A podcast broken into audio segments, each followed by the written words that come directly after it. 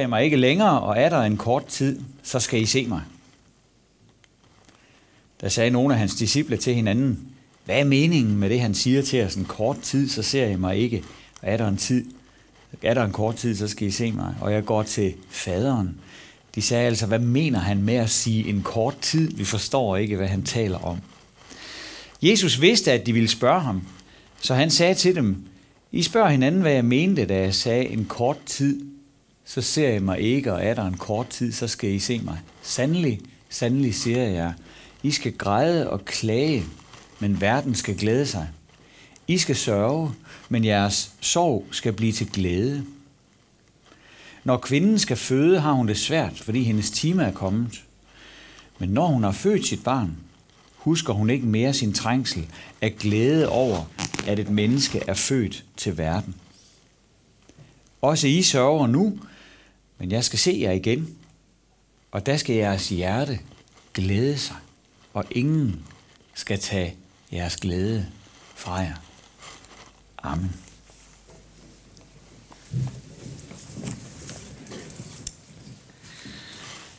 Jeg har altid syntes, at det øh, er sådan lidt bøvlet at læse den her tekst op, som vi har i dag. Selve opbygningen af den virker en lille smule underlig med alle de gentagelser. Men det kan jo ikke være tilfældigt. Det er som om, der er noget her, som de første disciple havde vældig svært ved at gribe fat i. Noget, der bare sådan skulle vendes og gentages. Og når man tænker efter, så er det jo ikke så sært. Der er noget, som det har været rigtig svært for dem at fastholde, og som det også kan være svært for os at fastholde. Og derfor gentager evangeliet det for os med en stor tålmodighed, øh, for at det ligesom kan bundfælde sig i disciplene, både dengang og i dag. Jesus sagde, at han snart ville gå bort, men at det ikke skulle vare længe.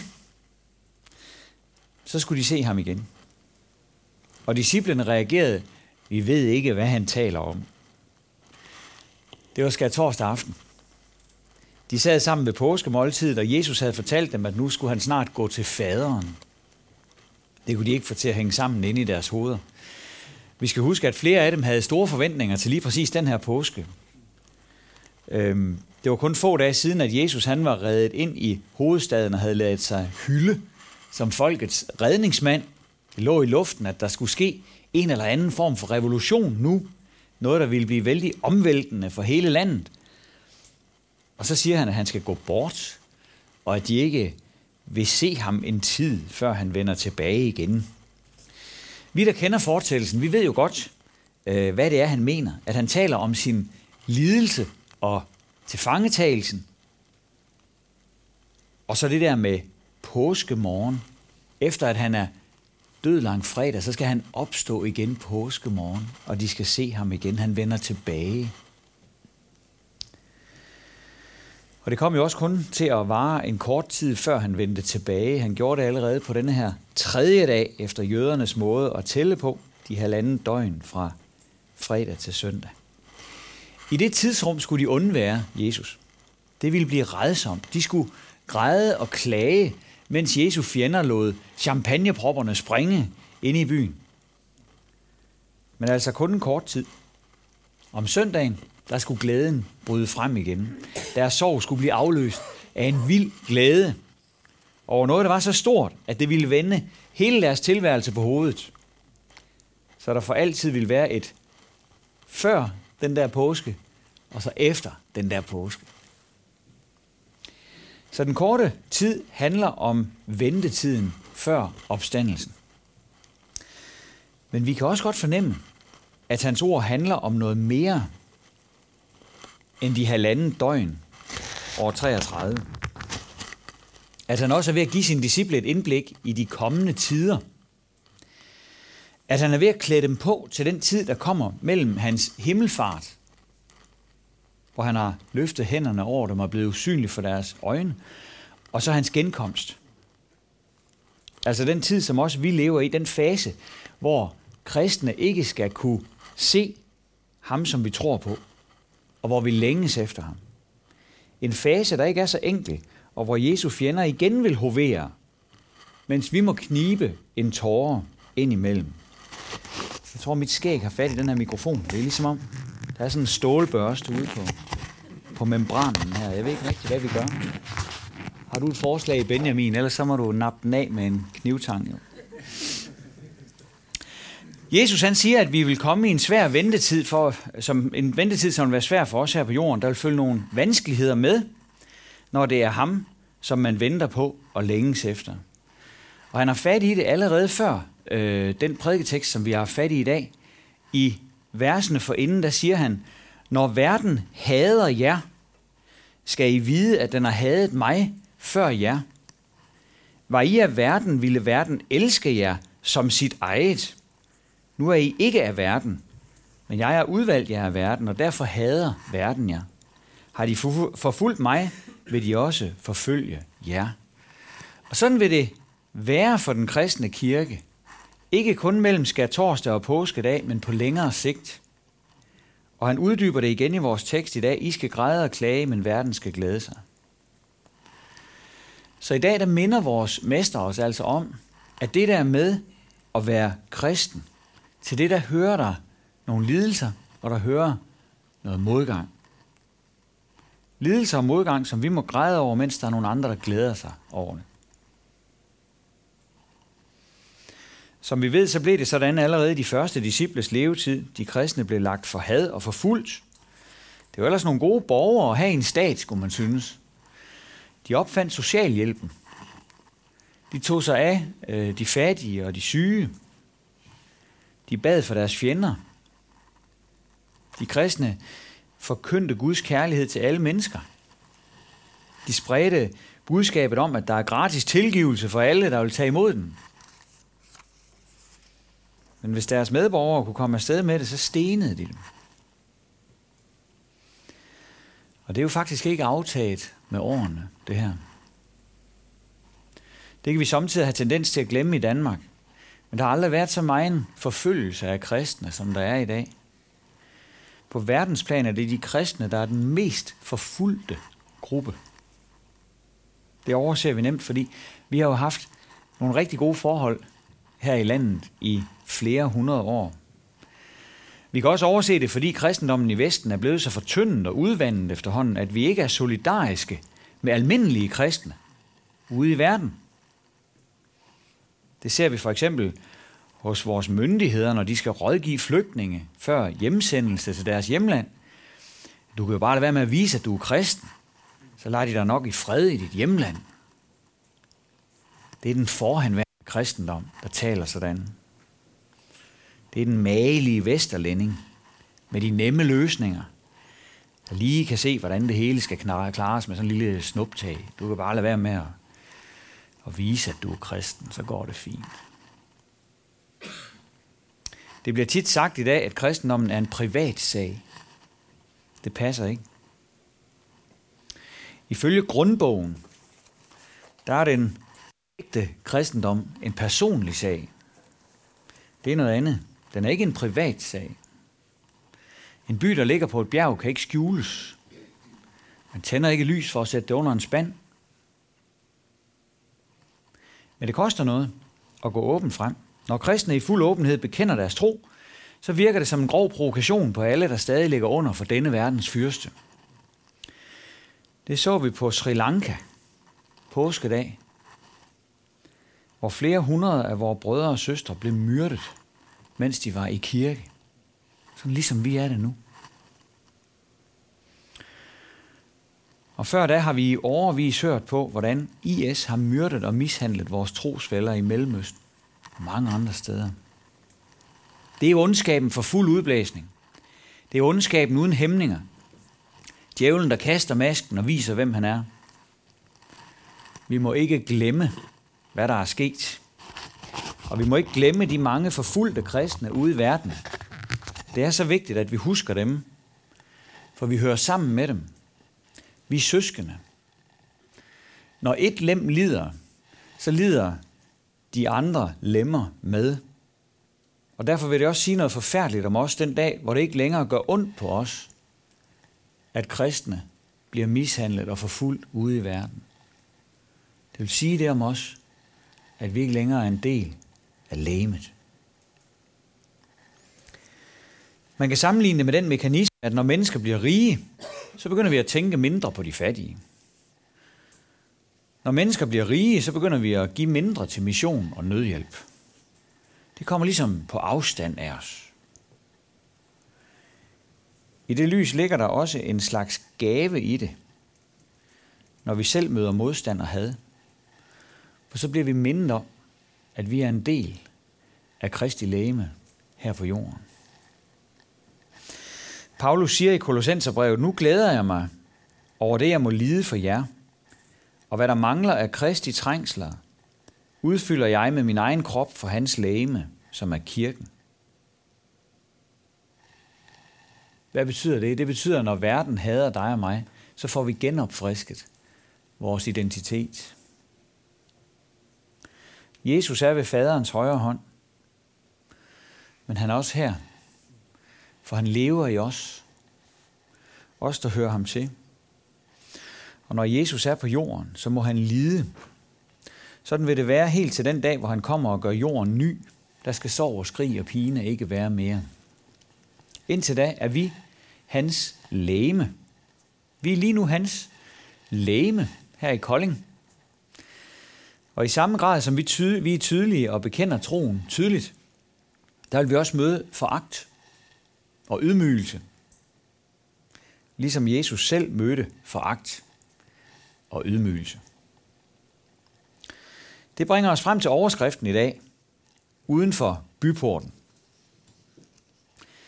Den kommer selvfølgelig fra Hebræerbrevs teksten, som vi lyttede til i dag. Her stod der en opfordring om, at vi skulle gå uden for byen, ud til Jesus på korset, og tage vores del af den hån, som han får. For rigtigt at kunne forstå det, der må vi en tur omkring Gamle Testamente, hvor der bliver sagt en del om det der med at være indenfor eller uden for byporten, eller indenfor og uden for lejren. Der bliver for eksempel talt om det i forbindelse med ofringer i templet.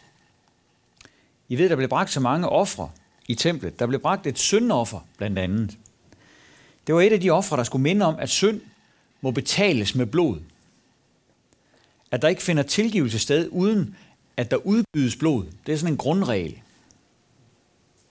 Og derfor tog man blodet fra nogle dyr og bar det blod frem i templet. Dyrene, som havde givet blodet, de dyr blev så bortskaffet. Og det skete ikke inde ved templet, det skete uden for byen, altså uden for Jerusalem. Derude, hvor man også havde byens losseplads og forbrænding. Uden for byen. Uden for byen, det var også der, de spedalske blev sendt hen. Blev man ramt af den smitsomme sygdom, så blev man sendt ud af byporten og skulle blive derude. Og det var der selvfølgelig noget fornuftigt i, sådan rent sundhedsmæssigt. Man var nødt til at isolere de spedalske, så de ikke smittede andre, det gik hen og blev en epidemi. Men samtidig var der også noget dybere i det, fordi den spedalske ikke alene var syg, men også uren ifølge Moseloven. Så når vi hører, at det var uden for byporten, Jesus led for at hellige folket med sit eget blod, så er der altså ikke noget ærefuldt sted, han befandt sig. Det var på forbrændingens og urenhedens sted, at han blev henrettet. Jesus, der var reddet ind i Jerusalem palmesøndag, hvor han var blevet hyldet som konge, bliver mindre end en uge senere bortskaffet som en del af byens renovation. Jesus, der havde helbredt syge og givet nyt liv til døde, han hænger foragtet og afskyet derude, hvor det ellers er spedalske og andre tvivlsomme eksistenser, der holder til. Han ydmygede sig. Han blev lydig til døden, står der i hymnen i Filipperbrevet. Ja, det var virkelig den ultimative ydmygelse. Korsfæstelsen var en utrolig ydmygelse. Og selve stedet, den foregik på, var også. Korset, han døde på, var stuet af vejen, diskret. Det var tanken, at han skulle glemme sig, forbigås. Og Jesus han gik med til at blive synder for dyr på den måde. Han gik med til at lade sig bortskaffe som affald. for at hans blod kunne skaffe os soning. På den måde gjorde han en ende på alle andre ofre, sådan som det var forudsagt af profeterne. Og han gik med til at blive en opvisning i urenhed. Verdens samlede urenhed i forhold til Gud hang på Jesus, da han blev offret uden for byporten. Alt det, som Gud vender sig imod i afsky, alt det, som han ikke kan eller vil tolerere, fordi det ikke står mål med hans renhed, alt det hang på Jesus den dag. Hele menneskehedens synd og skyld hang på ham. Din og min synd og skyld hang på Jesus. Personificeret i den sølle skikkelse på korset, da han blev gjort til synd for os. På den måde skaffede han retfærdighed til de mange. Og så siger Hebræerbrevets forfatter til os, lad os da gå ud til ham uden for lejren og bære hans forhåndelse. For her har vi ikke en by, der består, men vi søger frem til den, der skal komme. Det der med at være udenfor, det er normalt noget, vi forsøger at undgå. Det er ikke sjovt at være udenfor. Men her får vi altså ligefrem en opmundring til det. En opmundring til at træde i karakter som kristne. Jeg kan ikke lade være med at tænke på øh, Peter, disciplen i, i ypperste præstens gård. Den aften, hvor Jesus var blevet fanget, Peter han lusker bag efter Jesus, for at se, hvad der, hvad der sker med ham. Og han holder sig sådan på, på sikker afstand. Det troede han, da han gjorde. Så kommer den der, den der pige der og siger, du var også med ham. Du er også en af dem. Nej, jeg var, jo, du var, de, øh, det kan man høre på din dialekt. Din dialekt, den øh, røber dig.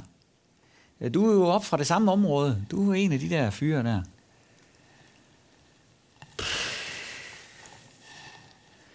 Det er simpelthen den samme udfordring, vi får igen og igen som kristne. Kan I mærke det? Vi står i sådan en gudløs kultur, et efterkristent land. Så er der en, der råber det. Din dialekt, den øh, røber dig. Du taler på en anden måde, end vi andre vi gør. Hvad er det der for noget, du siger? Som kristen, der taler du helt anderledes end de fleste. Måske taler du ikke så meget om det med ord, men dit liv, det taler. Bare når du taler om alle mulige almindelige ting, så gør du det uden at bande, for eksempel. Det bliver der lagt mærke til. Det er påfaldende. Det er en anderledes dialekt. At du ikke hiver djævlen ind i dine formuleringer for sjov hele tiden. Det er en anderledes dialekt. Det lægger man mærke til. Det kan du tro, man gør. Du har også et andet forhold til alkohol end de fleste. Du har et anderledes forhold til sex. Øh, når du holder ægteskabet i ære som Guds gode ordning for en mand og en kvinde, bliver der lagt mærke til det. Det gør der virkelig. Det kan du regne med. I det hele taget så lægger man hurtigt mærke til dit menneskesyn, at du regner livet for at være ukrænkeligt. Sådan tror du, fordi Jesus har talt om alle de her ting. Det er en provokation for verden, at du har den indstilling. Havde du bare været sådan en død fisk, der flød med strømmen, flød med meningsmålingerne derudaf, nice and easy, så kunne du have holdt dig under radaren. Men din tro og dit liv kommer til at virke som en dom over for mange mennesker. Også selvom det slet ikke er det, du vil med det. Men hemmeligheden er jo, at Jesus lever i dig. Så overalt, hvor du er, der er han også. Og Jesus taler tit stærkere igennem dig, end du selv ved. Det gør han også, når du snakker tro med mennesker, og afslører, at du faktisk tror, at der findes både en frelse og en fortabelse. Havde du da bare sendt de samme signaler som alle de præster, der kun tror på livet lige her og nu? Dem, der tror, at vi har en by her, der består, for at blive Hebræerbrevets formulering. Alle dem, der hiver evigheden ud af kristendommen. Og gør alting til et spørgsmål om, hvordan vi går og har det med hinanden her nu, så bliver Guds rige bare sådan et synonym for at have det hyggeligt. Guds rige er, når vi har det hyggeligt med hinanden. Det har jeg hørt en præst sige til 300 skolebørn. Guds rige er, når vi har det hyggeligt med hinanden. Hallo? Og fortabelsen, den bliver bare et andet ord for at have en dårlig dag. Det foregår alt sammen her og nu. Der er ikke nogen evighedsdimension. Hvis vi er uvenner, så er det fortabelsen. Uha, uha, uha. Det er meget populært nu til dags i folkekirken at sige sådan noget. Og det fine ved at sige sådan, det er, at vupti, så har vi slet ikke brug for manden på korset, ude på lossepladsen. Vi behøver ikke at stå ude ved ham, ude ved de spedalske. Vi kan blive inde i det gode selskab. Vi kan drikke rødvin med de rigtige mennesker i ro og mag. Eller når du i en samtale afslører, at du faktisk tror, at Jesus virkelig opstod konkret, fysisk fra de døde. Hvad sker der så? Havde du da bare troet, at opstandelsen var noget psykologisk, noget der skete indvendigt i hovederne på disciplene, sådan som vores fantastiske professorer oppe på Aarhus Universitet lærer deres studerende, så vil der være fred og ingen fare. Men hver gang der er nogen, der tror på kødets opstandelse, så hører Guds fjender dialekten, og så ringer alarmklokken. Og det er der også god grund til, at den gør. For ham, der opstod, han kommer jo tilbage en dag for at dømme levende og døde.